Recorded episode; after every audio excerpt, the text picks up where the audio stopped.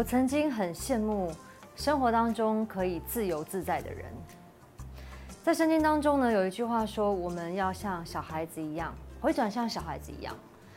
我也被这句话苦恼很久。像小孩子一样，到底什么样的意思啊？小孩子很失控哎。我们现在都长大了，变成了大人，拜托成熟一点好不好？怎么可以跟小孩子一样？原来我心里面呢有两个字，成熟。好像就是长辈从小到大的教导一样，哎，喜恩，你要长大成熟一点。那成熟对我来说到底是什么呢？嗯，我觉得是事情要做完，不然你会给别人带来麻烦。坐有坐相，站有站相。然后呢，你千万哦不要太情绪化，因为你的情绪哈会波及别人。没想到我对于“成熟”这两个字有如此多的定义，结果你知道，也是因为这些定义呢，让我的生活非常的不快乐。有一天，当我祷告的时候，上帝就问我说：“你怎么看成熟这件事情？你对于成熟，你有什么样的想法？”我就把刚刚这一连串，我觉得成熟应该是什么样的状态呢？我跟神分享。结果，当我越讲越讲，我心里面呢就有个莫名的悲伤，那感觉就是好闷哦。到底是谁教我这么多规矩的？到底是谁给我这么多生活准则的？原来这一切都是完美主义之下的一个产物。没有人告诉我应该要这么做，但是我自己。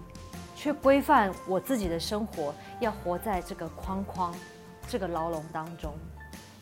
当我在祷告的时候，耶稣就跟我说：“喜恩，你那一大包东西，那一大包对于成熟的定义、成熟的想法，交给我好不好？”那时候，当我想到我这一包东西要交给神的时候，我诚实的告诉你们，其实我心里面非常的挣扎，因为我能够活到现在三十几年，我不就是靠着这些准则生活下去的？当神要跟我要这些准则的时候，我觉得我好像突然间一无所有了。那我应该要怎么生活下去呢？当我心里面如此挣扎的时候，我就听见耶稣他跟我说：“嘿，你不要担心，我用我的自由来跟你交换。”当我听到这句话的时候，我的眼泪就掉下来。原来神他用他的自由来换取我自己给自己的这些完美的生活准则，好像看起来成熟一点，好像看起来自己觉得好一点。没想到我把自己困在自己所建筑的牢笼里面。可能你也跟我一样，你也觉得你受够。这个牢笼了。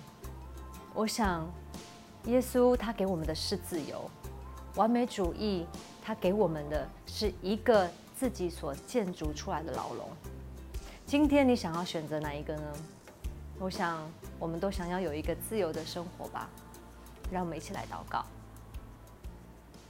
亲爱的耶稣，我们渴望一个自由的生活，但很多时候我们不小心活在。我们自己用我们自己的高标准，在完美当中所建造出来这个牢笼，在里面的生活并不快乐。我现在用这些我以为是对的这些准则来跟你交换，就像刚刚所分享一样，神，你用你的自由来跟我们的这些想法、这些准则来来交换、来代替。当我们交给你的时候。神，你就将从你而来的喜乐跟自由也放在我们的心里面。我们做一个决定，从现在开始，把这样的包袱丢掉，把这样的完美主义的包袱丢掉，让我们一起跟你走在这条自由、喜乐、回到小孩般的自由当中。耶稣，谢谢你垂听我祷告，奉耶稣的名，阿门。温柔蜜语眼泪中的